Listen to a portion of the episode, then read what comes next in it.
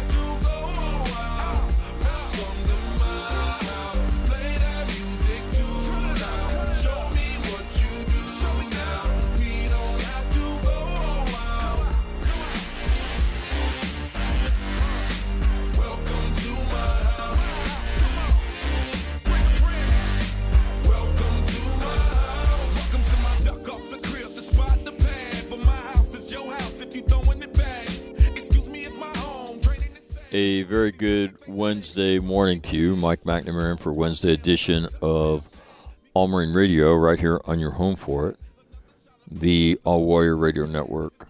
And uh, wherever you are, whatever you're doing, on this uh, fall day, the 13th day of October. Yeah, it's cold. I'm in my studio in my garage. Had to bust out the portable heater this morning. Yeah, actually, I, I started looking to buy one, and I thought, wait a minute, didn't I buy one here?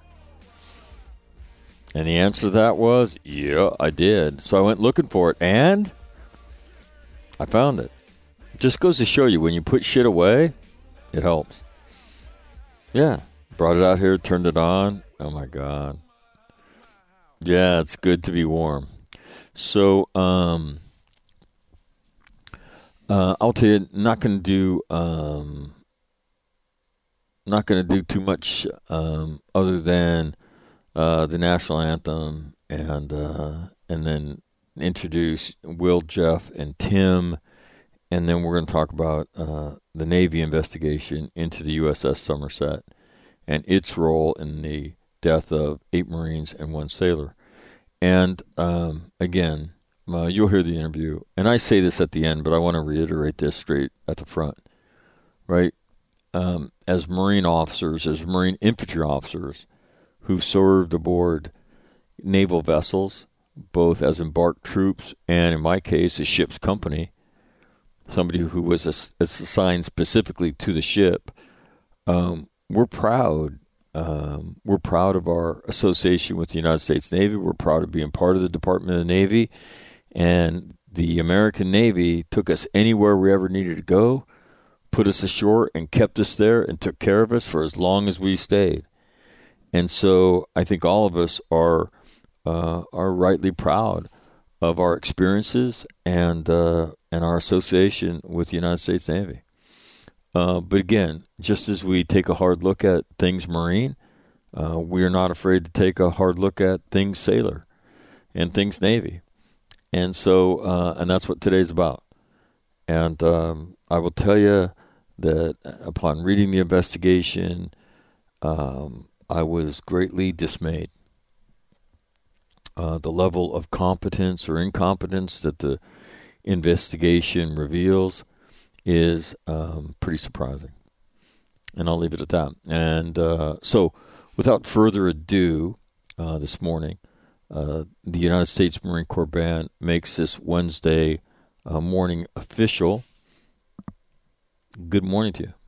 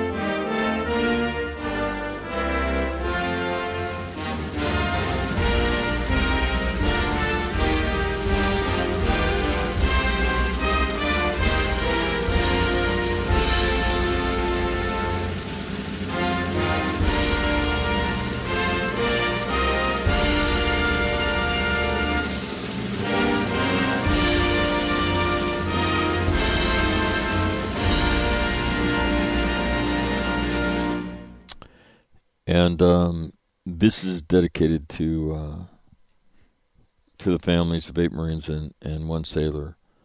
Um, for the, I think the second time this week, uh, they're the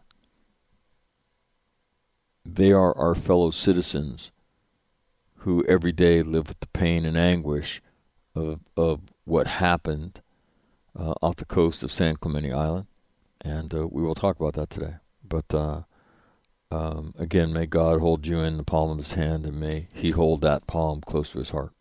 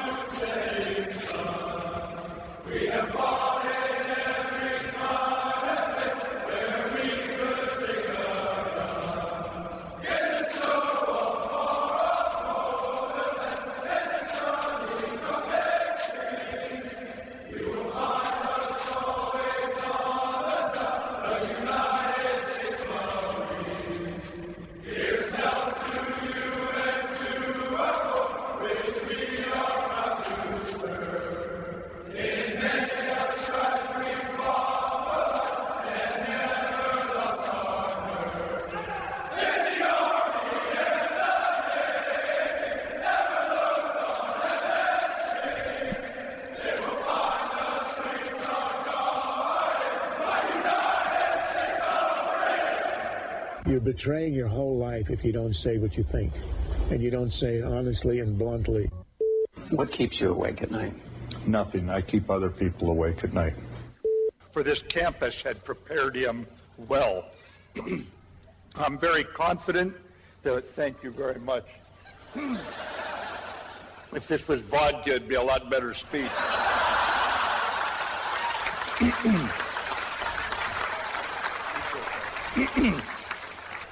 but I'm not supposed to glamorize alcohol anymore, so young folks, you ignore what I just said.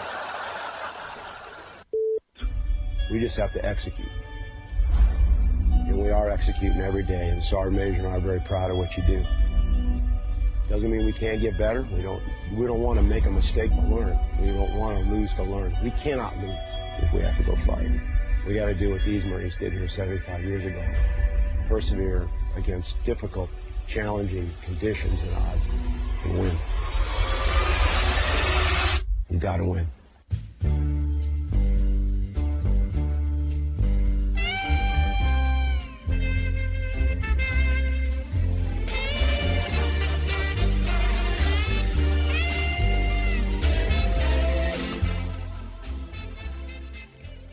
We'll uh, check the weather and we'll just briefly check the headlines, and then uh, you can hear our discussion about the Navy's investigation.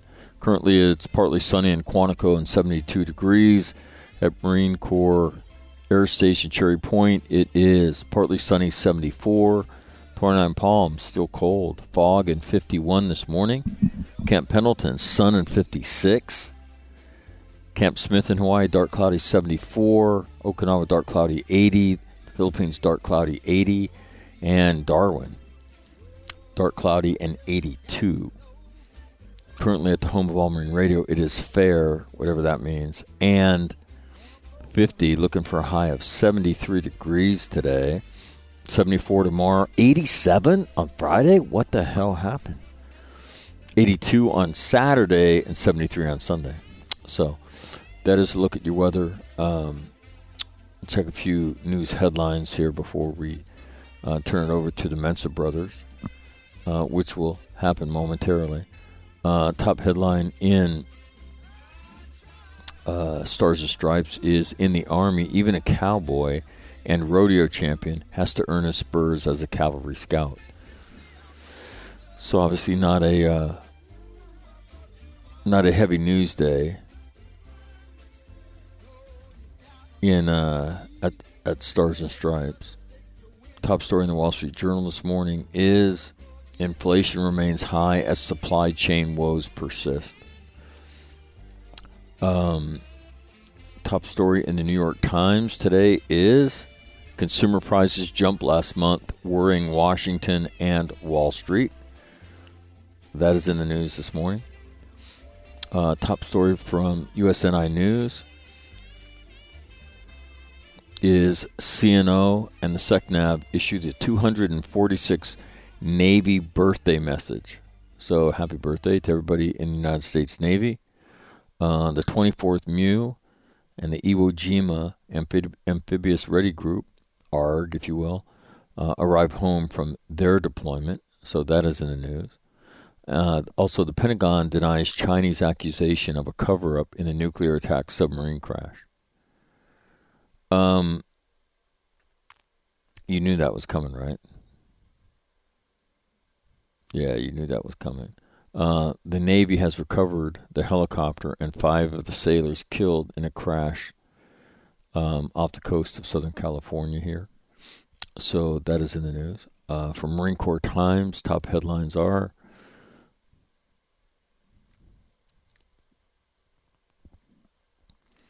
Here's where the Marine Corps is headed as it shifts away from Afghanistan and the quote old wars unquote.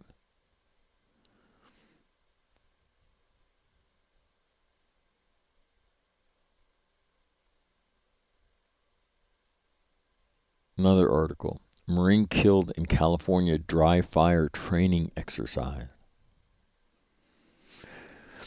Not really sure how that happens. Okay. Lance Corporal Jonathan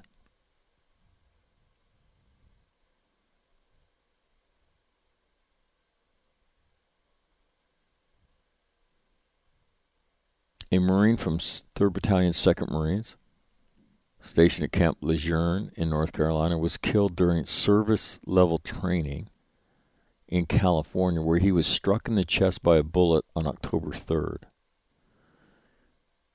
The incident took place aboard Marine Corps Air Ground, Ground Combat Center in 29 Palms. Lance Corporal Jonathan Barnett, 24, wasn't wearing chest protective equipment when he was hit, his family told a local news station. He was a rifleman in Kilo Company. In an interview with a local TV station, Barnett's mother said the family is still seeking answers to the exact circumstances of her son's death. There are now there is an hour and 13 minutes that that are unexplained to us, the Marine's mother told the news station. The cause of the incident is currently under investigation. His wife, Savannah Barnett, is pregnant with her second child.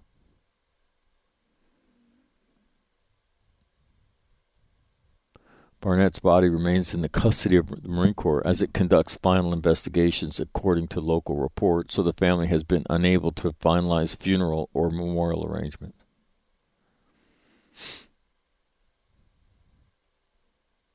How does somebody get killed in a dry fire training incident? I'm not sure. I mean, again, I, I didn't intend to talk about the news today, but Jesus Christ. Um, top stories in Early Bird today. I'll just go down the list. Number one, Kabul evacuation was a test of the Army's readiness.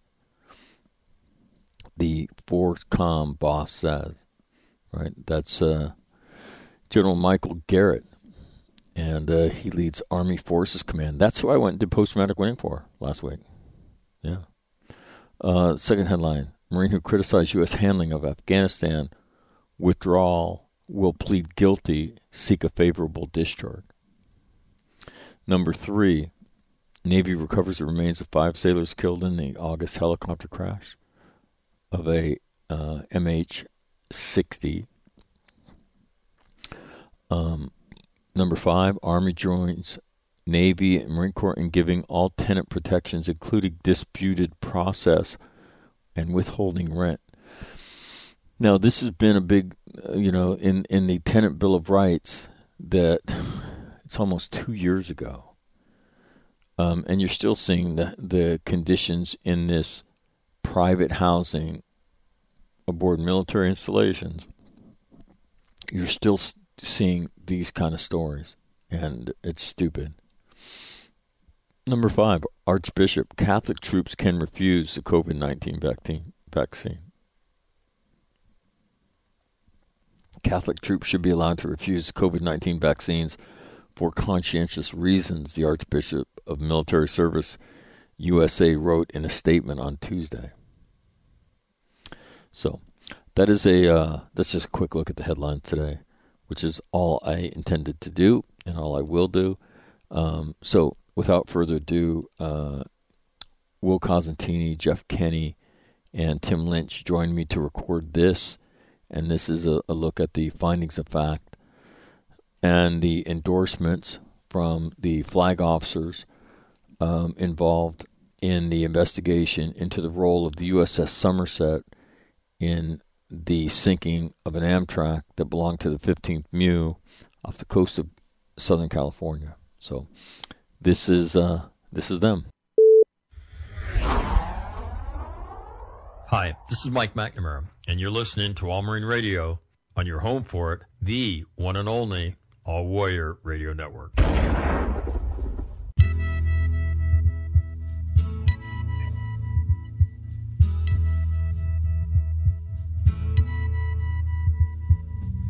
There's something happening here. But what it is ain't exactly clear. There's a man with a gun over there telling me I got to beware. I think it's time we stop. Children, what's that sound? Everybody, look what's going down. We've been working on this for a while, uh, just reading and discussing. And so, what you're going to hear next is uh, something that we've done a little bit in the past, and that is um, we have uh, taken a look at investigations and tried to do our best to talk about things we understand and then things we don't understand, and then, you know, based on the various experiences we have uh, in our career, uh, to, to talk about the conclusions that we see. And uh, we spent a lot of time doing this with the the incident uh, that happened uh, in July of 2020 uh, to the 15th MEU with the USS Somerset uh, in the middle of all of this. The Navy has recently concluded their investigation, and um, so we've had a chance to take a look at that. It's on the website. Uh, so if you go to the All Marine Radio website, if you go to the read board, you will see a copy of the investigation. You can click on that. You can download it. It's a PDF. Um, all of that. So uh, if you want to take a look at that, um, uh, feel free. Uh, joining me um, are uh, Will Cosentini. Will, how are you? Great, Mac. Great day here in Kansas City. Attaboy. And then uh, from McAllen, Texas, Tim Lynch. Tim, how are you? I'm doing fine, Mac. All's quiet on the border right now. Yeah, and most importantly, I was quiet when I did the intro, and uh, so uh, so that was very good. That's good. You could follow instructions, and uh, just recently recovered from a very traumatic experience with a refrigerator between Las Vegas and Southern California. Is Jeff Kenny? He joins us. Jeffrey, how are you? I'm good, considering. Thank you. You bet. You bet. All right. Um, as we as we did last time, Will's going to kind of walk us through kind of an overview of the incidents. Uh, I'll, I'll make a couple comments about. Um, I mean, what I did in Iraq and Afghanistan, um, when other people were out and about doing great things, I was running combat operations center. So um, I'm intimately familiar with how those things operate, and I'll have um, some comments uh, very quickly about the operations uh, and how they were run from the Combat Information Center of the USS Somerset, and then we'll kind of open it up and and uh, and and have a discussion after that. So, uh, without further ado, Will. Yeah. So what we're doing is we're talking about the AAV sinking from July 30th of 2020, when eight Marines and one corpsman uh, were were killed uh, in that incident. We talked about this on the show before, but just to review the bidding of what happened. Uh, the 15th MEU was doing one of their training exercises. Uh, that exercise was a mechanized raid, think AAVs, going from a ship, the Somerset, to a, an objective on San Clemente Island, executing a tactical mission, and then returning back to the ship. Uh, when they were getting ready to return back to the ship, one of the AAVs broke down on the beach, and there was discussion amongst the people there about how they were going to recover that AAV, whether they're going to get parts to it, et cetera. It was determined that a certain number of AAVs would stay on the beach, uh, and the rest of the AAV platoon with the embarked Marines from Bravo Company 1 4 go back to the ship. During that shore to ship movement, as the AAVs were in the water, uh, one AAV uh, suffered some sort of casualty on it uh, to the vehicle and had to be taken under tow by another AAV. So they proceeded, uh, to, they continued uh, back to the ship. And while that was happening, the, v, the AAV that we were concerned with also suffered a series of casualties where it began to take on water. Uh, the crew took limited actions that included signaling uh, to try and draw attention to their distress. Um, the, they eventually got assistance. The assistance was in the form of another AAV that came to try and uh, assist them and either bring them under tow or transfer people off of the stricken AAV to the good one. Uh, one of those AAVs that came to their assistance ended up striking the vehicle uh, that we're concerned with. It turned it broadside uh, to the wave pattern. Waves came in, uh, AV filled with water and it sank. And those eight Marines and one Navy corpsman were killed. Uh, and I'm going from memory here. I believe that three Marines ended up escaping and surviving, were eventually recovered from that AAV.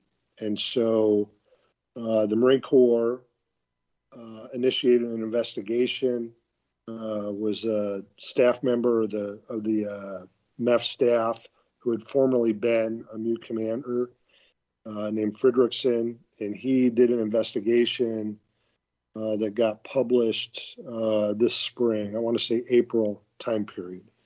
And as a result of that investigation, the MEU commander, the battalion landing team commander, the commander of 3rd AAV Battalion at Camp Pendleton were all relieved. Uh, there was a little bit of a uproar uh, about the extent of the investigation and the extent of the accountability that went to that. Um, soon thereafter, uh, the former commanding general of the 1st Marine Division, who at that point was serving as the Inspector General of the Marine Corps, was uh, relieved of his duty. Uh, and I'm not sure if it was a result of testimony that occurred or prior to the testimony. It was prior to the testimony. Uh, the Navy began an investigation to determine if there were any Navy specific factors that contributed to the accident or resulted in the death of those Marines. If we go back to the original investigation that Colonel Fredrickson did, it focused on the Marine Corps actions from the MEU uh, perspective that included all the equipment that had been sent to the MEU and the actions taken to prepare the MEU to be able to deploy, and then the actions that occurred on that day. So we've done that one. The Navy investigation, which focused exclusively on uh, U.S. Navy actions, um, was published uh, last week, I believe. Uh, it was dated in uh, July, so it's been completed for a couple of months. Got published last week after the last endorsement was done by the commander of Pacific Fleet, and I'm just flipping back. I'm sorry, I didn't write the date down. So he he actually signed off on it on July 2nd of this year, and it was published. It got put out on the internet last week. So those are the big blue arrows uh, of the incident. Uh, and when we talk about the investigation, the Navy investigation has got, oh, uh, 12 references and 97 enclosures. Uh, and it, about the first third or so of the investigation explains what should happen in these kind of events. Basically, the investigating officer goes through all the documents, all the standard publications uh, that are out there, and describes in some detail about who and what billet is responsible for each part of the movement, how they're supposed to communicate internally and externally, who has decision making authority uh, and then he, as he reviews those documents, he points out some gaps where a Navy publication may say one thing that's required, and a Marine Corps publication says another thing, and there's a little gap in there. So he describes some of those uh, things in his setup, but he very clearly lays out in those oh 60 70 80 findings of fact about how things should have happened uh, then he goes through the incident of the day from the view of uh, the Somerset and from the PHIBRON commander or the commander of the amphibious task force about what actually did happen. Uh, the big blue arrow of the result uh, is that uh, the Navy determines that um, there the the Navy determines uh, that the nothing that the Somerset did or didn't do directly contributes to the death of these Marines and and corpsmen. Um, he further states, based on things in the investigation, that uh, the commander of the Pacific Fleet is going to take administrative action against the PHIBRON commander, the CO of the Somerset and the tactical action officer who is on board Somerset. And that administrative action did not result in their relief. Uh, that we know. But what we don't know what that administrative action is. Um, likely to be some sort of letter uh, put in their permanent file, which would preclude them from being promoted again. Um, but no direct accountability of any of those officers for any of the events uh, that occurred. So that is the big overview of what occurred. And from that, Mac, uh, do we want to drive into further detail or do we want to shift you and then go into detail as we discuss? No, I think we should go into to, to detail first, and then and then we'll do everything after that. Okay. Um, if, if, when you read the investigation, uh, it's, it's clear, at least in my mind, from the documents, that the CO of the Somerset, the Somerset is designated as the primary control ship of this movement. The CO of the Somerset is the primary control officer of this movement. Uh, and in the investigation, uh, something comes out that is really pretty striking uh, in the findings of fact that the CO of the Somerset uh, and the tactical action officer of the Somerset really did not know what was going on on the beach. For example, the CO of the Somerset says that he did not believe that he had the authority to abort or delay a splash from Somerset back uh, from the beach back to the Somerset. Also, the CO of the Somerset and the officer of the deck on the Somerset were not aware of the times that the AV platoon planned to splash back. Uh, he says that they did not launch safety boats because the AAV platoon did not request them. Now, if we remember from the previous investigation, there was a real discussion around safety boats, and this is a key point. The instructions require safety boats for AAV movement. That can be mitigated if not if not enough safety boats are available by having an AAV act as a safety boat. To act as a safety boat, the AAV needs to be empty and clearly designated. The idea being if there's another AV in distress, you got to have an empty one there so you can transfer the people over to it. Uh, so the morning of the launch, Somerset had casualties to their boats and were unable to launch. And then they assumed that on the return trip, the AAVs were going to act as their own safety boats, as in theory they did on the way to shore something that comes out in this investigation that um, the AAVs, when they went from the ship to the shore that morning, actually didn't act as safety boats. There may have been vehicles that were designated, but they were not empty. Uh, and that comes out in the investigation because that designation didn't occur until the AAVs were ready to launch. For them to empty those vehicles would have required Somerset to pump all the water back out of the well deck, evacuate those vehicles, and have them clearly designated. That didn't occur. Uh, and that should have been obvious to everyone on board.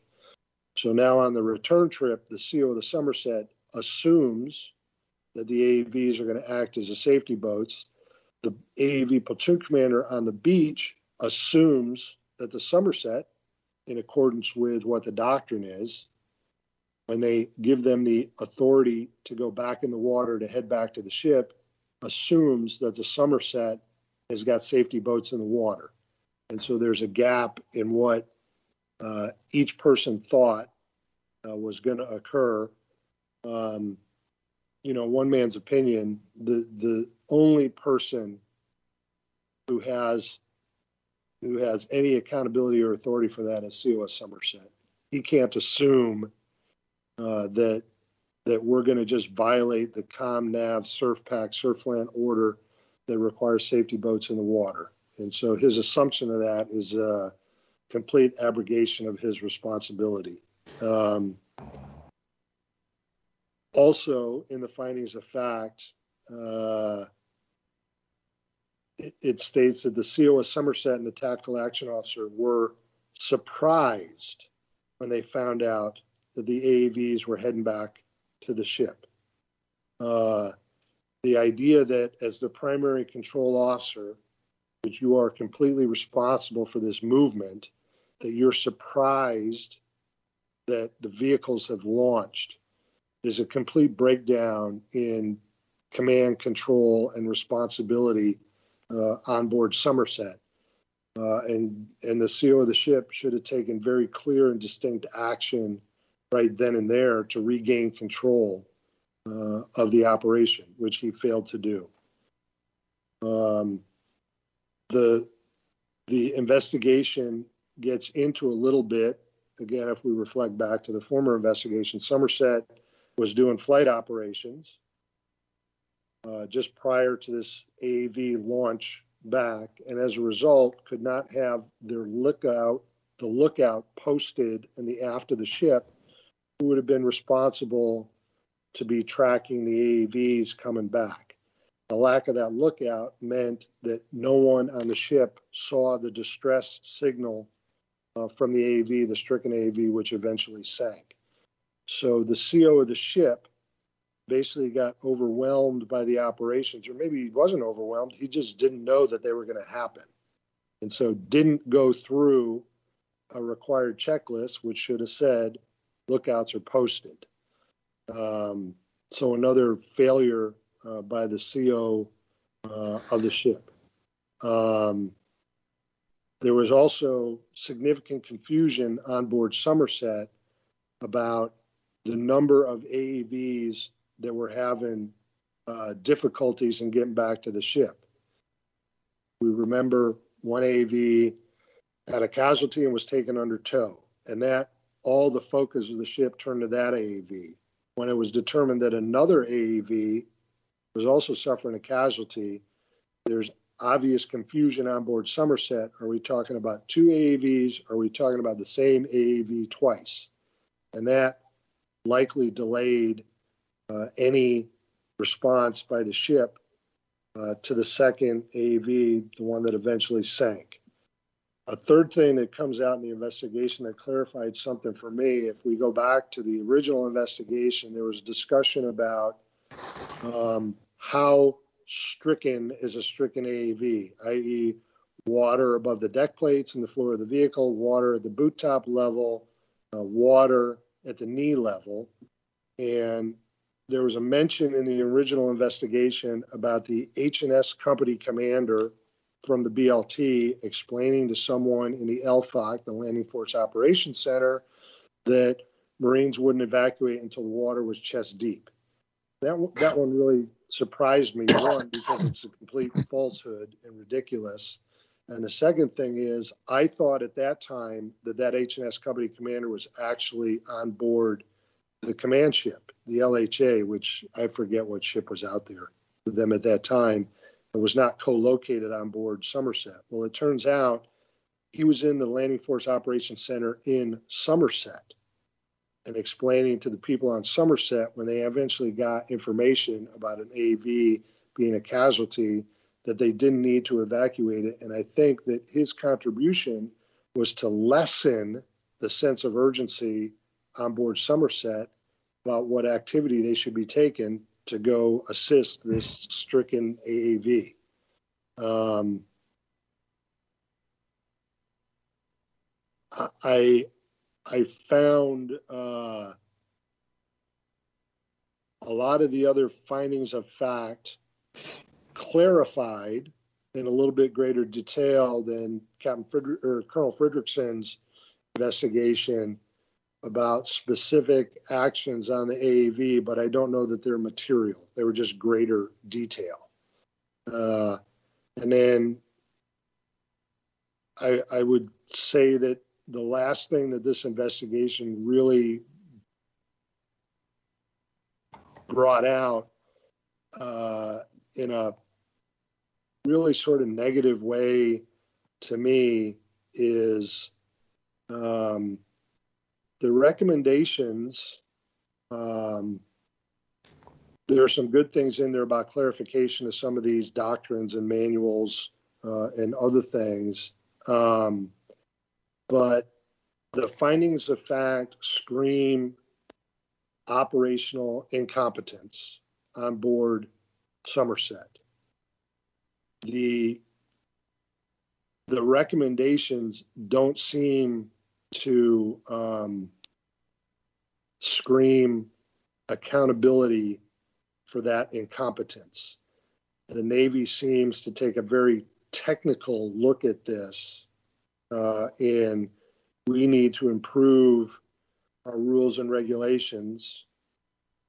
Although my conclusion would be, had they followed normal rules, regulations, and best practices, like using a checklist, uh, that could have cut off uh, this incident well before the stricken AAV even got back in the water and sank. And so the idea that Somerset did not materially contribute to the loss of life, I think is uh, uh, I, I, don't know how to describe it. Um, the the AV crew did not take the proper actions.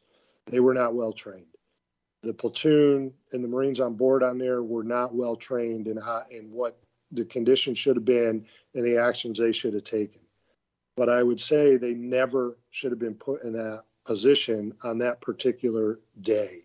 Uh, and I put a lot of that responsibility on Somerset uh, for those things. And, part of my opinion is based on I had a conversation over the weekend uh, with my former CO on Whidbey Island when I was a company commander, and I had tracked. You know, we were a mech company, and we did. I can't tell you how many of these operations. Um, I never doubted uh, that the CO knew his business well and absolutely knew his responsibilities uh, and was not afraid to exercise them. Uh, and one of his, you know, the biggest responsibility is make sure that those vehicles are safe while on board his ship, that they safely transit to the beach, and that he's in control of that movement the whole way, and that you don't come off the beach to go back to the ship until his ship is in the proper position and proper condition. Uh, and all of those conditions are met uh, to include supervising you and making sure your conditions are met. One of the things that we had to do was send a report to the beach which detailed uh, the number of people on board, that all the proper operational checks had, had occurred, uh, the communications was set, uh, et cetera. And the CO of the ship supervised that, even though it was my responsibility. And he would not have allowed us to go back in the water uh, to go back to the ship because he was responsible for that movement. Uh, and this investigation does not seem to uh, reinforce the accountability of the CO of the Somerset uh, for having those command responsibilities uh, whatsoever. Um, so um, this is 39 pages. I could go on for three hours uh, in detail about these kinds of things, but I'm going to cut there for a second. All right, let me just, um, um, as I said before, what I did in Iraq and Afghanistan for uh, most of my time was uh, I ran operation centers and worked in them for the. I worked in them for the at the division level, and uh, and then I uh, I ran one for Fifth Marine Regiment in Fallujah, and I ran one for RCT one in Afghanistan, and um, so that's what I that's what I did for a living, and I took pride in it, and I and I took pride in that we were good at what we did, and we made everybody's job easier. We caught things that needed to be caught. We identified problems early because um, we had our head in the game, and that was our job to do. So, I mean, I look at this investigation from that lens. And so let me. I'm just, I'm going to go through about I don't know eight findings of fact. Number 81. The message directed Somerset as the PCS right, which is a primary control ship, to execute positive control over the AVs during the waterborne operation. Okay. Um, and let me just backtrack one, once. Uh, finding of fact 75. During the brief, the CATF, which is the commander of the amphibious task force, right, the overall you know, naval officer in charge, commander of the landing force, which is CO 15th MEU, and the, the, the Somerset CO agreed that if the safety boats from the Somerset would not launch on the morning of 30 July 2020, then two AAVs would be designated as safety boats. So that's in place. We talked about who would exercise positive control. Uh, finding of fact number 84, the Somerset's PCS intentions message reiterated the above policy and procedures for control of landing craft, specifically stating the AVs will operate under positive control of the PCS. All right. Uh, number 123 um, says this. Let me get there. Um, headquarters of service company commander, the watch officer located within the LFOC Landing Force Operations Center on board the Somerset was in communication with the AVs on boat Alpha. All right, that's radio frequencies during the AV transit to Somerset. The PCO believed when the AVs were feet wet, that means when they're in the water, they were communicating with on boat Alpha and were not communicating directly with the SOM CIC. The PCO was unaware if the AVs were communicating with the SOM LFOC during the transit. So you can see the confusion there, right? The Somerset CIC, right, and and the ship's captain is specifically charged with monitoring and executing that movement, right? They're not privy to the communication. Okay. Um, number thirty. According to the SOM Somerset CIC watch supervisor and AV wave commander. Okay, so that's a wave commander that's with the AVs coming back to the ship. The SOM CIC watch supervisor, through the Boat Alpha radio transmission, provided permission for the AVs to splash from the shore. So you have the Somerset watch supervisor, a chief, I would think, or a senior petty officer, giving the the amtrac's permission to splash, yet he doesn't communicate that with anybody. Okay? Um, so that's 30. 33. Somerset Tactical Action Officer and Somerset Senior Watch Chief, both located in the CIC, were surprised when the AVs went feet wet and were unaware of prior permission that was communicated by the Somerset Watch Supervisor to the AV Wave Commander over Boat Alpha right? So I mean, so what you're looking at is, um, I'd be I'd be generous saying poor performance. It's amateurish, okay? When people are going to put their lives in harm's way, that this is this is the kind of shit that's going on, and what it, what it, this tends to be reflective of people who don't think anything bad can happen. It, it's a cla- cavalier way of doing operations, all right? Um, Will alluded to this, but let me read the specific finding of fact. Number 137. Somerset CO believed that as the PCO, okay, now let me just reiterate what that is. As the primary control officer of the primary control ship, right, that he did not have the authority to abort or delay splash back to the Somerset from San Clemente Island. His attendance at the confirmation brief caused him to believe the authority to delay or abort splash and apply go no go criteria from San Clemente Island was the responsibility of the RFC, which is the Raid Force Commander, which would be a Marine captain. I you read that, that to me is stunning. Number 138. The Somerset OD and the Somerset commanding officer were not aware of the established splash times provided to CIC and were unaware of prior permission that was communicated by the SOM watch supervisor to the AAV wave commander over boat Alpha. Both were surprised when the AAV splashed back to the ship and were alerted to their return by the OOD visually seeing the AAVs in the water. So that's the commanding officer of the Somerset and the officer of the deck right? Learn about it when the officer of the deck sees them with his binoculars. Okay, now let me just tell you this: the way a bridge works, there's junior officers of the deck up there, and and every bridge has what are called wings, and you have observers out there with binoculars.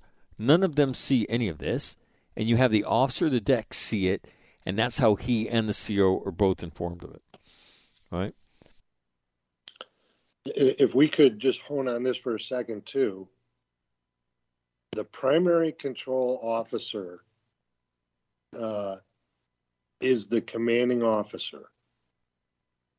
So when it says positive control, the idea that a junior watch supervisor somewhere on the ship abrogates the authority of the commanding officer to give directions is a complete violation of everything associated. Only the PCO. Can I interrupt a little bit? Can I say something? Yeah, go ahead. Okay, I've been through eight of these PTPs, four of them as a guy, you know, going getting ready to go out on a MEU, and then four of them as an evaluator. The PMINT is meant to unfuck these problems that besiege these guys, and they were on their PMINT. So a lot of this stuff that we're talking about, like the lack of communication between the guy who like let the AV splash and so forth, that's shit that just happens because no one knows what they're doing yet, and they're not used to working as a team.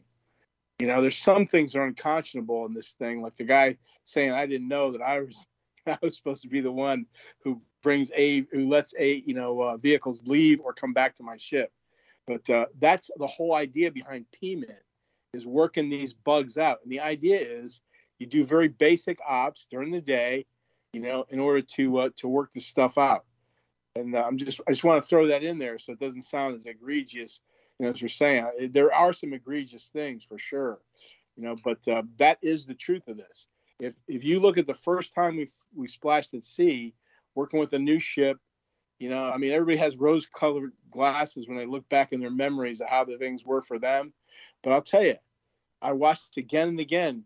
People start out Muse, their first at sea period is a fuck story, and then the, by the time they do the uh, the third at sea period, their COMPTUEX, they're pretty good, and it comes through you know hard work and stuff. So I'm just saying, you know, there's a lot of stuff in here, and I know we'll go through it that's fucked up, but just let's be you know to these guys are not it this doesn't you know uh, it's not a harbinger of the end of western civilization here. You know this is what hap- this is why they do the first at sea period and they do basic ops to iron this shit out. This horrible bad thing that happened you know exacerbated by some other you know issues is you know what's, what's happened here. But that's the truth of it. Yeah, I, I I would I would say as a as a counter to my colleague though that to be the CO of the ship, uh, it, it, if the proper uh, message has gone out, yeah, then there's some unconscionable stuff. right? there's some unconscionable stuff that Right. happened that made this thing terrible. But, But a lot of this is just you know like the guy who doesn't let anybody know that the, he told the guys to splash that's just you know dildo uh, chief stuff or, or you know senior petty officer stuff. It's like the idea of them uh, you know having their their brief about splashing before they had the confirmation brief. I have to tell you that's routine. These guys knowing they're gonna they got to get everybody ready to go it's an admin thing for them you know but but but I would I would say Jeff that um, that granting authorities to do things in the name of the CO yes Uh, that's terrible and and that's what they did here. Mhm. The primary control officer did not have control, and that's a very clear designation as a CO of an amphib that you're going to be primary control officer for this type of movement. I mean, the idea that they would conduct flight ops without telling the CO that conditions. Were I safe. know it's insanity, man. That part of it, I, I totally agree with you guys. And- a lot of this, you know, it's not endemic. I mean, it may not be an endemic throughout the whole Navy. You know what I'm saying? It's just that, uh, and I, I mean, that's the, the tempting thing to say, you know, but uh, No, I, and again, I I would say that. What, what I would say is, i- i- if to to grant them permission and not announce it to the CIC, Like, Yeah, that that's that's in my opinion that's outside the bounds of what is even remotely close if you're going to work in there. It is it is that's what we do, right? We track these things. And and, and, and again, the other thing I haven't even said is that there's a thing called an execution checklist that doesn't even get mentioned and doesn't get used evidently in this operation. And and, and for that not to be uh, part of this operation indicates a level of amateurishness, uh, a level of inexperience. If I'm if I'm being generous, and nobody says anything to write that. I mean, it's it's it- it's it's it's have to- stun- you're it's stunning. right. It's stu- right.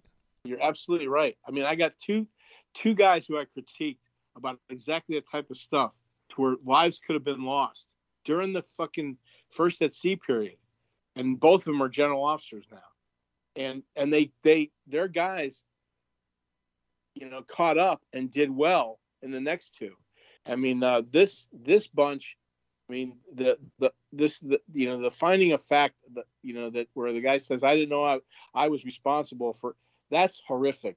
Every CO of a ship should know that that's you know that that is beyond the pale. You know that, that that's not what I'm talking about. I mean, the whole idea three at sea periods is it's very difficult to do Marine and Navy coordination in amphibious operations. It's hugely difficult. And so this type of shit happens. They got their way of doing things. We got our way of doing things. And uh, you know, and it's and, and these things happen. But I, I'm I just don't want to give you guys the impression that I'm not saying this isn't some egregious shit that happened here. It is. It's beyond that. It's beyond the normal stuff. But a lot of the stuff is pretty normal. You know. Well, again, I, I think there's there's certain mistakes that people make in those situations that that, that are part of learning.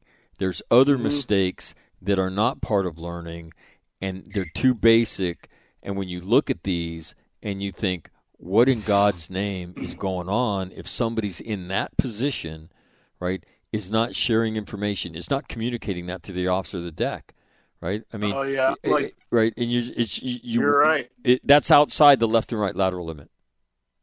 Let me. I have one more finding of fact, and then we then you you guys can have the floor. Um, it's finding of fact 139, and which will be the last one, and that is this: uh, the SOM CO reported that the ship did not subsequently launch safety boats for the AV recovery, which is what had been briefed in the in the uh, confirmation brief, because the AV platoon did not request them. He believed that the AV platoon would provide the same two empty AVs he believed launched as safety boats during phase two. Now, I have this to say about that. If I'm tasked as an officer, right, with something, right, I don't assume that task away because we made a different arrangement this morning. If that's a task, Right. I have to confirm that in fact that's going to happen. Right? And if I don't confirm that, then I'm still on the hook for it. And so once again you see this um again, I, I'd use the word amateurish. This this Yes. amateurish assumptions about operations where people, if you fuck them up, will get dead, and you see this over and over and over in this. And so I I I will tease a conclusion of this, you know, uh, of this uh, here now, and that is this, right? In one of the endorsements, I don't remember which one of one of the the the flag officers, right? It would be speculative right, to say that, that the presence of safety boats would have prevented this. Well, here's what I have to say about this. It would it is it is it is incredibly speculative to absolve the commanding officer of a United States Navy warship, right, and to fairy dust his culpability away because there was a day in the American Navy that you were responsible and that was the one question court martial. And the Navy used to be really good at this. And now what they've done is you, you, you, uh, you've seen all these findings of fact. You've looked at this horrible execution and the and these horrible errors. You're tasked with something, and you just you just say, "Well, I assume they were going to do it." You assume they were going to do it. You're responsible for the movement, and then people died, and somehow or other you got fairy dusted out of the discipline that got handed out. I mean, that is not the American Navy that, that any of us grew up in. And so, to me, from an operations perspective, what you see right, is you see people not sharing information, which is integral to the Combat Information Center. I know because I worked in them, right? I worked in the Rangers Combat Information Center. You you you see the bridge is ignorant of what's going on, and it's the CIC's responsibility to maintain a steady flow of information from the CIC to the bridge to make sure the OD, the navigator, and the JODs all know what the fuck's going on. That does not happen. Who is responsible for that? That is the CO of the Somerset.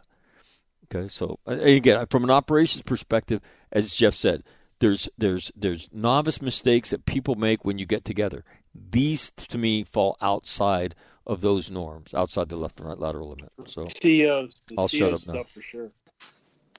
You, you know, it's not like the Navy's shy about relieving commanding officers. They've they've already relieved four this year, including one guy who was relieved of destroyer command for bringing aboard an AK-47 on a plaque to, to, into his wardroom. Apparently, that's that's verboten. The rest of them are all something to do with sexual harassment, which generally means boy-girl stuff, which is typical in the Navy. Now, it's it's a mystery to me how how this guy skates like that. But here's here's what this investigation does. It lays out in a very precise way what the training sequence is. And for the for the amphibious ready group, it's a maintenance phase, a shakedown phase, a basic phase, advanced phase, and then the integration phase, the integration phase, the. Integration, right. Yeah, the SOM CO executive executive officer, plans and tactics officer, and TAO. None of them had, were aboard during the the basic phase training. So that's three steps into the training process. Your your commanding officers aren't even there. But that basic phase, by the way, was held back in 2018. 2018. I, I, I don't. I, it doesn't sound like the the kind of workup for a 2020 float.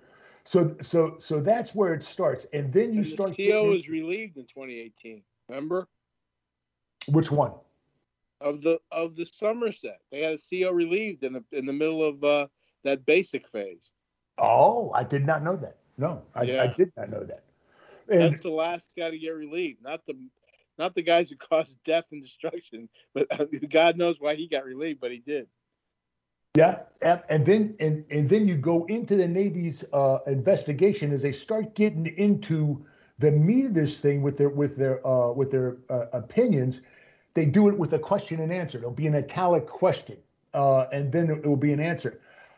I- don't know who wrote up those questions. I swear to God, if you listened to us talking about it last May, I think they got them from us. I mean, it's it's almost exactly the questions we were asking, and the answers are never very good. For instance, when the combat, when this, when it was determined that they were not going to send a safety boat, the SOM, and the Marines were going to use two AAVs, the combat cargo officer said, "Well, you can't exit the AAVs. We've already sunk these things, so you're not, you you can't do that."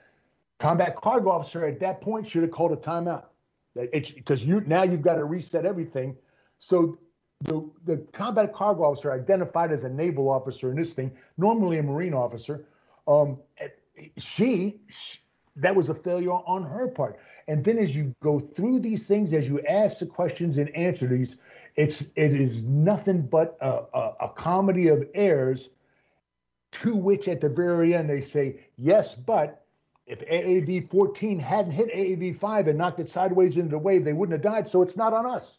Just because we were, we should have had red clown noses and clown shoes on while we were doing our watch standing. It was that ridiculous. They still somehow shift the blame away and put it all on bad maintenance uh, on the Marines. And there's something else that's really weird, and I'll turn it over to Jeff. And that is, as you get towards the end of this thing, um, when you're when when bodies are popping up on the water, uh, the BLT executive officer dove in and grabbed one of those Marines. And he's not named, so I assume it was one of the Marines that survived and administered him CPR. Where the hell he come from?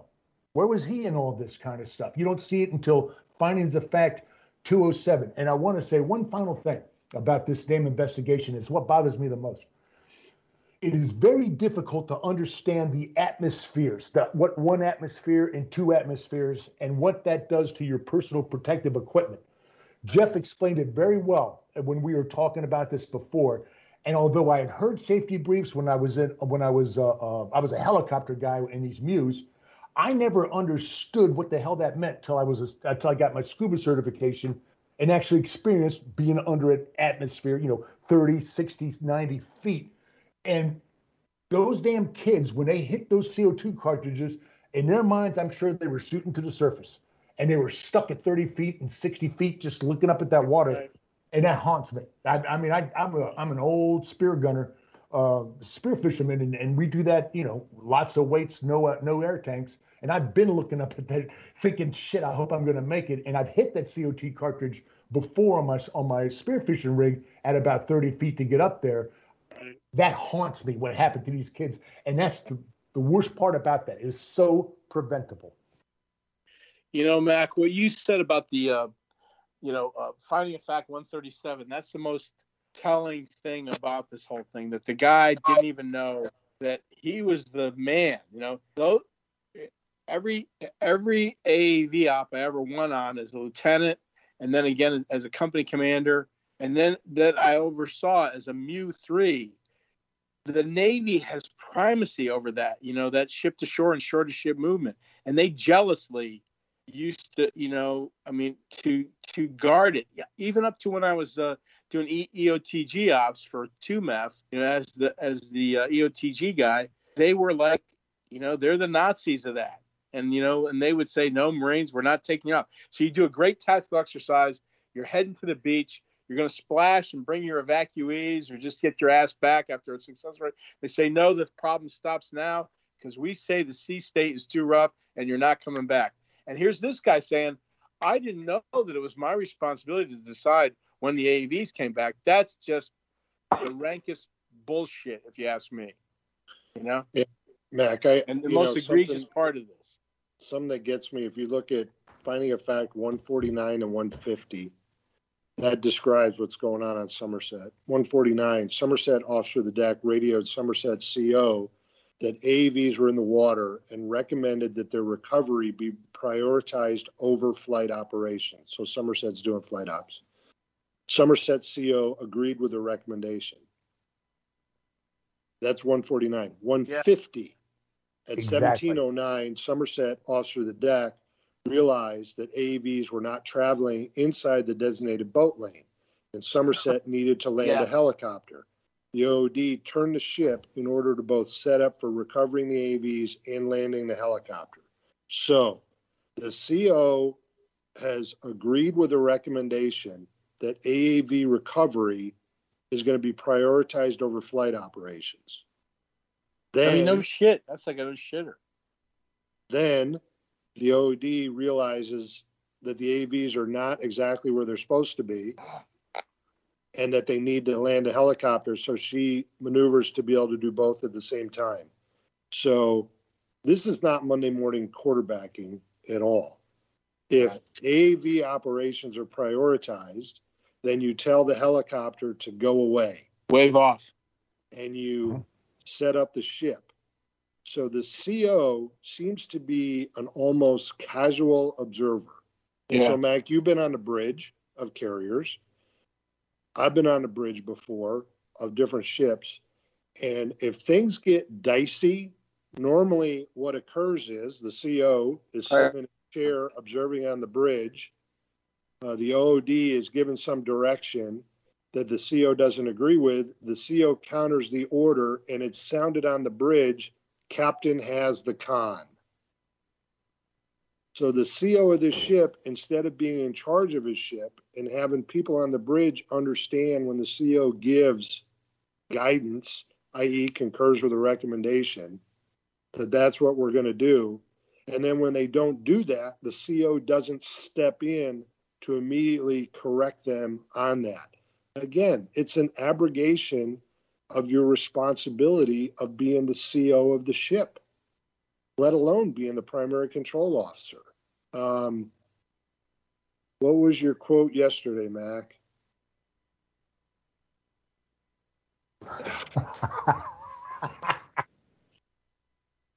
I mean, Gilligan looks like Bull Halsey compared to this crew. Yeah, it's, it's pretty bad. I wasn't going to say it. Yeah, it, let me just tell you my experience on the bridge of an American aircraft carrier in 1987 and 1988 when Don Baird came on the bridge, right? and you heard those words, Captain Azakan. The things he said, I mean, it's like he knew more. uh, It's like if we all took our rank off, who would we vote to be in charge of this thing? It would be that guy right there. The what what he knows, the way he handles himself. I told a story um, a couple days ago about you know us gonna cross paths with a with a with a tanker at night. He comes walking on the bridge, you know, tying his robe, changing course, telling people to stand by to for, to sound the collision alarm, stand by to go to general quarters, blah blah blah blah blah. And I was just standing there going, "Wow, that's why this guy's in charge." And and they are um, when he was on the bridge, right? He made everybody better. He knew everybody's job. He knew where we were supposed to be and what we were supposed to be doing. He was anything but a, either a casual observer or somebody who was going for a ride along. He was not that guy. And and let me tell you, I don't care what we were doing. We used to do something called proloads, which are practice loading of nuclear weapons, right, onto aircraft, onto A6s that then took we then launched them and then recovered them. And so it was Marines guarding nuclear weapons and he was he was he'd be all in our shit throughout the whole thing and he knew everything about it. He was not somebody who walked over to observe. And let me tell you, and and it's not like he'd ever been the CO of an aircraft carrier before. I mean, he was on that shit. And and and the, and the picture that gets painted here is anything but that. And and and again, exactly. And his his leadership seems to seep into the CIC. I cannot imagine, you know, that, that we're at sea, for instance. Okay, so they're doing amphibious operations. They've been at sea for days. And if they if this was the way that COC ran, you had plenty of time to see it. You had plenty of time to unfuck stuff. Hey, wait a minute. Everybody pay attention. When you hear something, right, that gets announced to the whole room and it gets announced in your big boy or big girl voice. Everybody understand? Because we all fight this fight and we and, and we all share this information. Right? And and that obviously doesn't happen. And and so you see his lack of a his lack of having an edge right? His lack of aggressiveness, it seems like it seeps through the through the crew because the CIC operates it seems like as bystanders and sometimes they pass information, most of the time they don't. And uh troubling. Absolutely troubling. Another Mac, interesting. Mac, you're giving the lawyer speech from Caine Mutiny. Good job. and, and, Tough, and sharp guys. Tough, sharp guys who didn't crack up. And yeah, that's exactly what what Barney said, the lawyer. Remember the guy, the wounded guy who's like a. Here's to you, Keefer, and he throws the booze in the guy's face because he's a. But yeah, you just said it. That's the way we want the Navy to be. They they absolutely know their fucking shit. You know? Well, what's the interesting- Oh, go ahead. Go ahead, Will.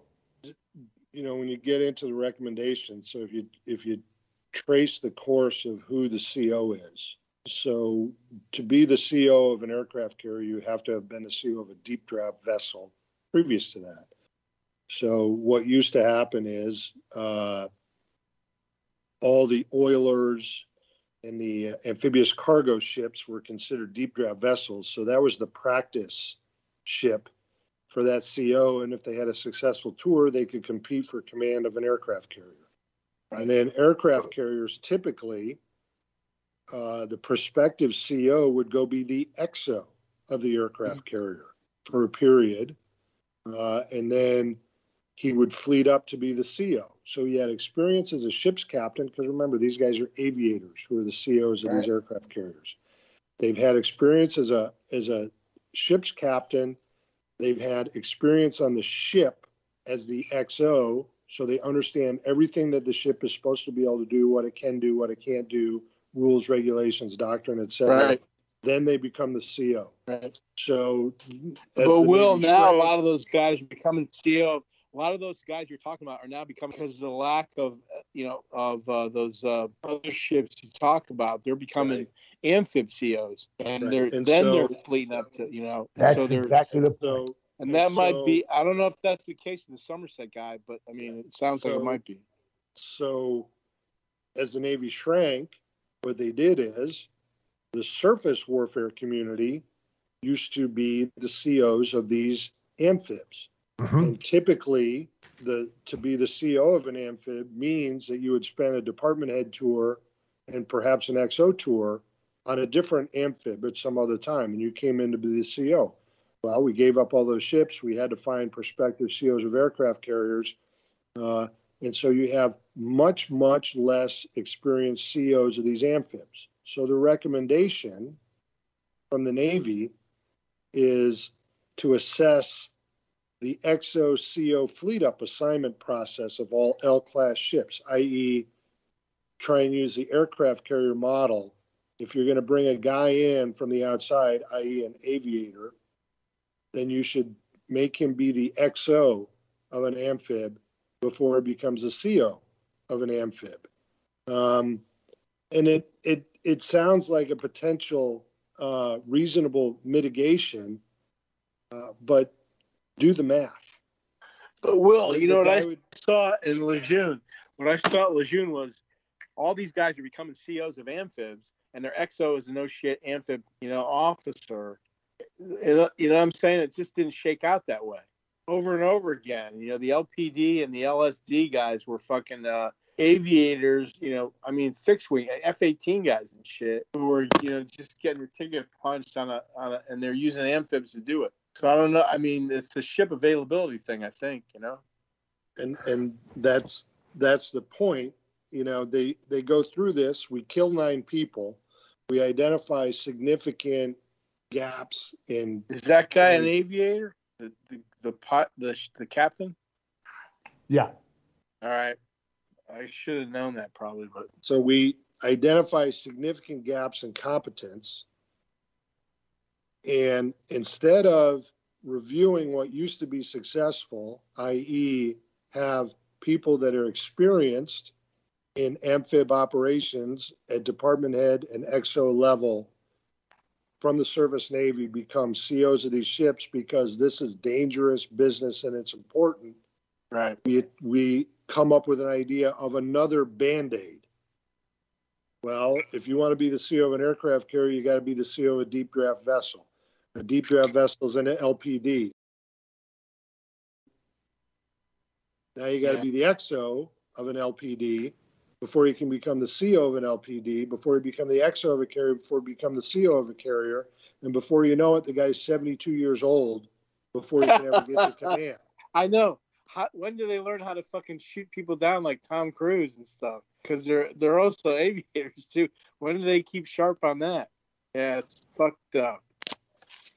So Yeah, that- again, after all this, the Navy has done this huge deep dive and they come up with a band-aid that instead of just addressing the issue of competence at the Right. CO, they're going to try another method uh, to try and mitigate it. And Yeah, that's- it, it, Yeah. they they don't seem to have learned the the lesson of this investigation that this is comp- complicated things that require competence in COs, uh, and that they aren't little practice things so that we can put them on aircraft carriers. Um, and you know, it's a it's sort of a fitting recommendation on this investigation. Um, when all the facts are in front of them to look for a different solution than the obvious ones. and the, there seems to be things that you can't touch in that in that progression for the for the pilots, the brown shoe guys that get to the carriers, uh, CO level is one of them. Because when when we were doing this, what 25 years ago, that the Gator Navy was an identity. A lot of those guys were career Navy Gator Navy. It was a status thing within the surface warfare guys. At least they said it was. But um, Yeah. it's it's it's it's most disturbing and and again and again i'm and i'm looking through these these uh, um, um, uh, the the opinions the opinions of the rear admiral from, that did this thing he talks about the internal communication aboard the SOM, especially the CIC, the bridge, and the PCO within the CIC were ineffective regarding AAV operations. Nonetheless, they notified when it was in distress, and all the control stations acted as they were supposed to do. And in my opinion, the ineffective internal communications did not directly cause or contribute to the sinking. You see this over and over again, and it's puzzling. I, the, the Navy's never been shy about booting people before. Well, well, again, uh, we we've talked about the Navy as a, as as a service in decline, and the rest of them relative to these kind of standards, not far, not not far, heading down the same path. In the Navy, about what we expect of the people that lead these um, that lead our ships, and and again, the way you can disconnect and get your X-Acto knife out and says that it is speculative to say that if the boats, if the safety boats were in the water, that it will uh, it would have prevented this mishap. I would say it's equally as speculative to, to absolve them of that same responsibility, saying that the fact that they weren't right doesn't doesn't reflect on anything that the Somerset did. The Somerset was specifically tasked to provide a safety boat, right? If that safety boat goes to to uh, AV number five, right, then quite possibly, right, it does not hit it, and everybody gets off the boat uh, everybody gets off the AAV. And to say that that wouldn't happen would be is as speculative as to say it would happen. Okay, and so and and so the the seminal change to me in all of this is the attitude of of senior officers, right out in the Pacific Fleet, that absolved the CO of the Somerset of this. When in the old Navy, there is no fucking way that anybody who performed like this and was a commanding officer of a warship would have been allowed to escape what should have been his rightful fate, which was to be relieved of the command of that ship and and stayed in command of that ship for the entire fucking deployment. Uh, all right, final, final comments. Timmy, you want to go first? Sure, sure. I'll go first. What's amazing to me is you look through this investigation, and it seems that what the Navy is finally doing in writing is instituting the type of SOPs that Will and Jeff were using 25 years ago, and that were that were a standard part of of, of MEU training. I th- I think I, I get the distinct impression there was too much going on for these people to handle at their stage of development at the same time. Although, like Jeff says, it's a walk run. You know, PMINT's a, is a is a crawl walk thing the ship was doing it had an unrep scheduled it's doing flight ops it's got aavs in the water skippers nowhere to be found it, it, it's the most confusing and disheartening thing you can you can read and and i and i just i can't believe at the end of all this what they're going to do is go back to doing it the way that that that that we were that we were doing it and jeff jeff and will specifically and my final comment is the overreaction where it states that you must have two of the ship's safety boats in the water with AAV operations is going to come around and bite you in the ass because you've lost flexibility in training. And that's that's going to be a, a re, another restriction or, or, a constriction, a self-imposed constraint on our oppor- opportunities to train effectively with what's normally a very safe vehicle as long as it's handled professionally. Yeah. Jeff, final comment? Yeah. Yes, and, and like I said before, the idea of PMINT is you do these operations, surface ops, and you do flight ops, yeah. particularly on little deck. You do them one at a time and very basic, and you get your SOPs down. And these guys were very their their actions during this thing screams complacency about stuff. Doing trying to do well, you know, flight deck ops and well deck ops at the same time when they weren't really good at either yet. You know, is, is a is a condemnation. And then the CO's comments in uh, you know in his uh, in in the uh, findings of fact where he goes, I didn't know I was responsible for the one deciding whether sh- people can come on my ship or not from the shore or leave. You know, that is just disingenuous. That's the type of thing Jen Psaki would say up at you know on the uh, you know at the uh, up in the uh, White House. It's just disingenuous and know, and it basically insults the listener, you know, that's uh, that's paying attention to this thing, and that's all I have to say. All right, Will. Yeah, I'll say two things. Item one, uh, this investigation is uh, really, really good in that it lays out how things should be and exactly what happened on the Navy side. Uh, and anyone who's interested in this, I think you can learn a lot from that.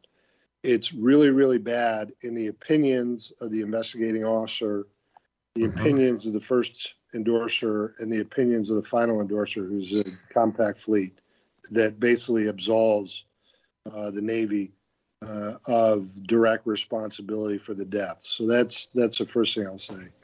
The second thing is I'll just tease General Mundy's investigation a little bit. So General Mundy was tasked to do an investigation after the Frederickson investigation, and he looks at all the things that occurred up to the day of the operation.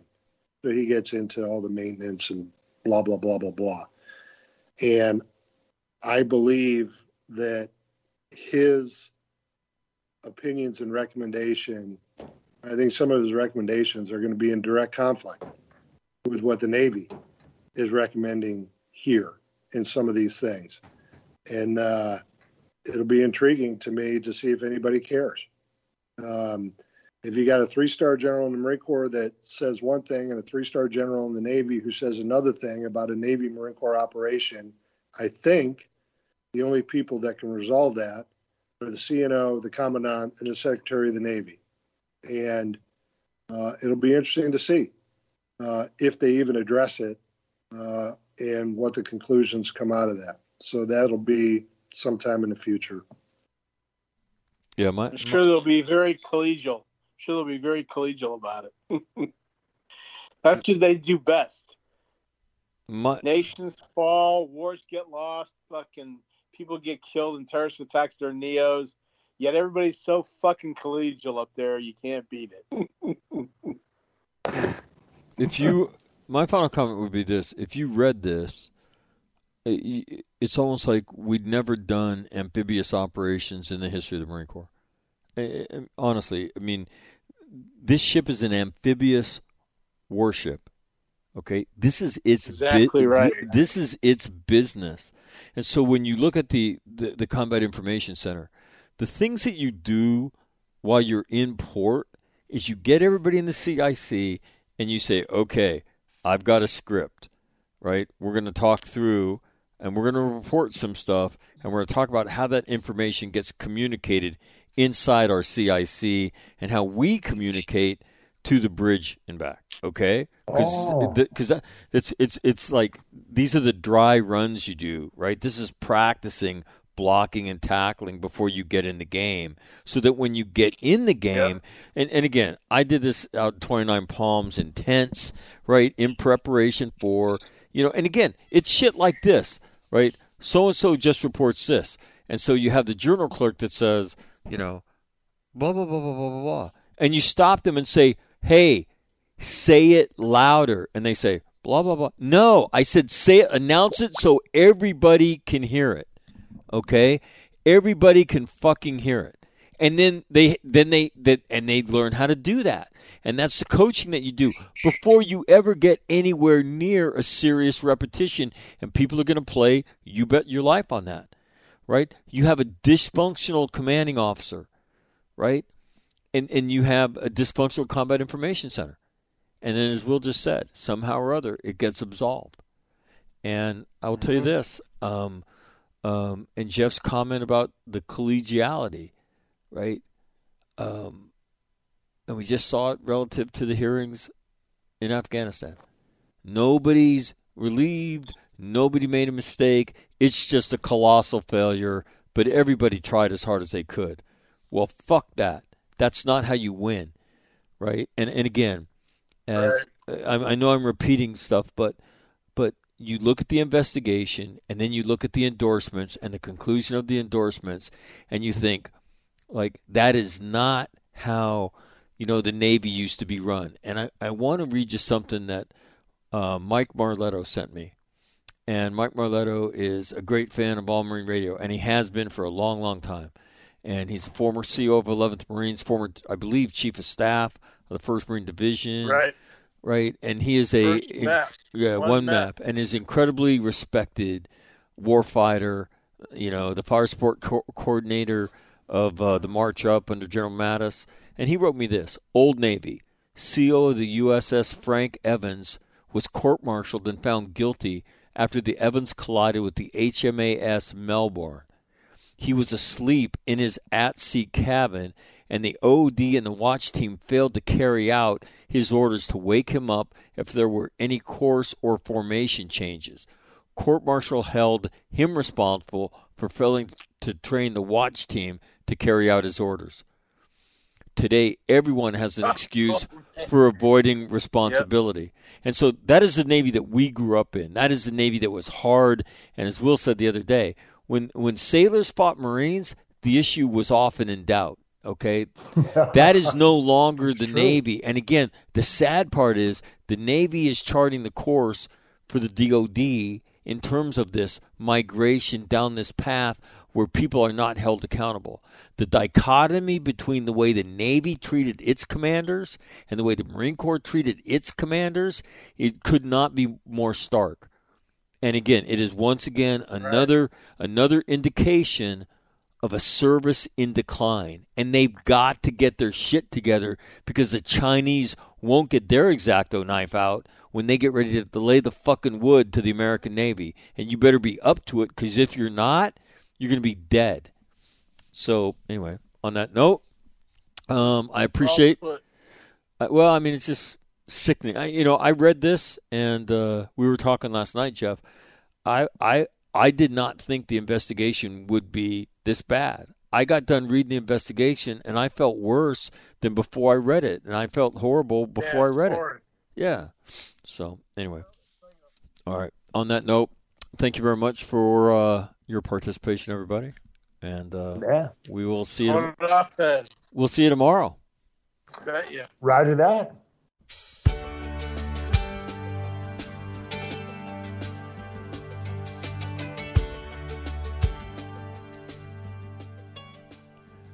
That'll do it on a Wednesday. Uh, I just want to reiterate something. That that is this that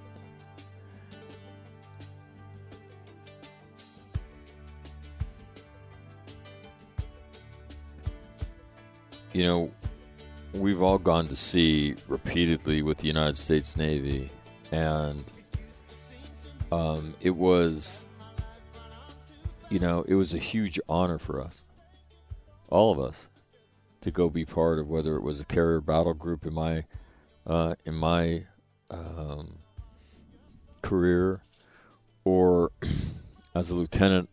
You know, we got on amphibious ships in uh, Okinawa uh, in part of what was probably a precursor to the 31st MEU.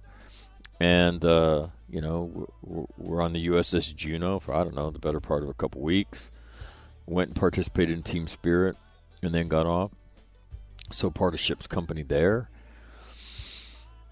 Or embarked tr- troops on what would become the 31st MEU, but we didn't call it that at the time. And then, um, you know, and Will and Tim and Jeff and all their various MEU experiences. I mean, it's been a great honor for us, and, and I think we all say with pride, you know, that that you know, you know, we are part of the Department of the Navy, and so when this show in particular, we're not. It's not just Navy bashing that we showed up this morning and read the investigation and, and are doing, right? Um, Will a Naval Academy grad?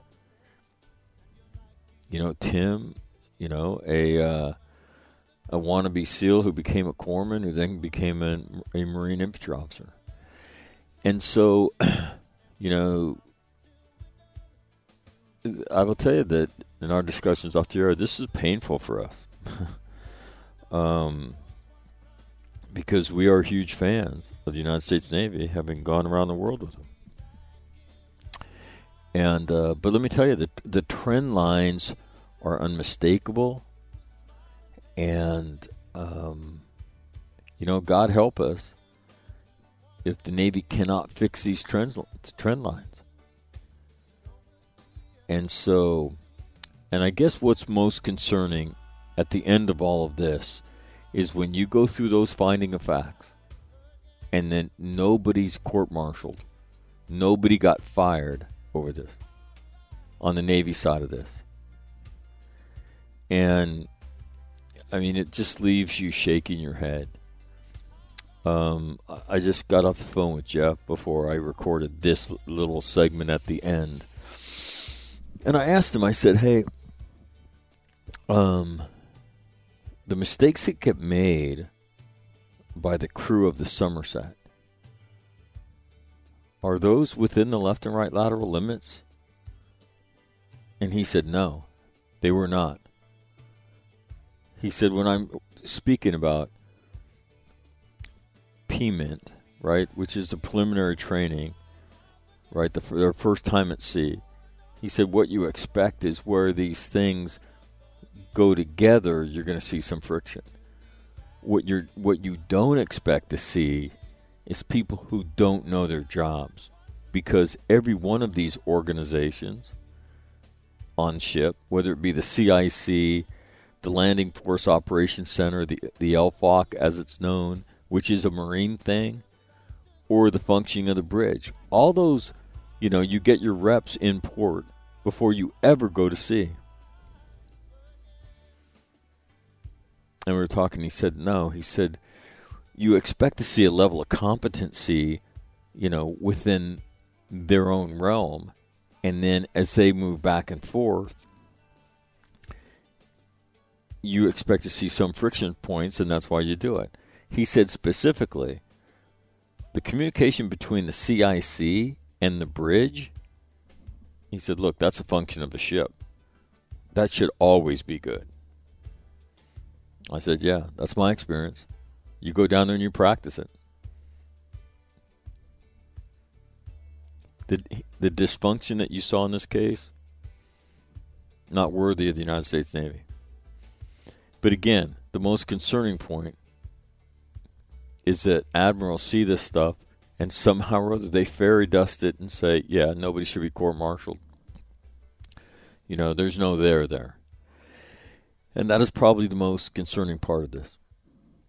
So, uh, at the end of all this, uh, thank you very much for listening. Uh, I'm Mike McNamara on behalf of Will Cosentini, Jeff Kenny, Tim Lynch. Uh, thank you very much for listening to this. Please keep the people who experience the consequences of this conduct. They pay the price every day for that and that is the families and the loved ones of the eight Marines and the one sailor that were killed in this incident. So please keep them in your thoughts and prayers. And on that note, have a great day. We'll see you tomorrow. Thanks for listening.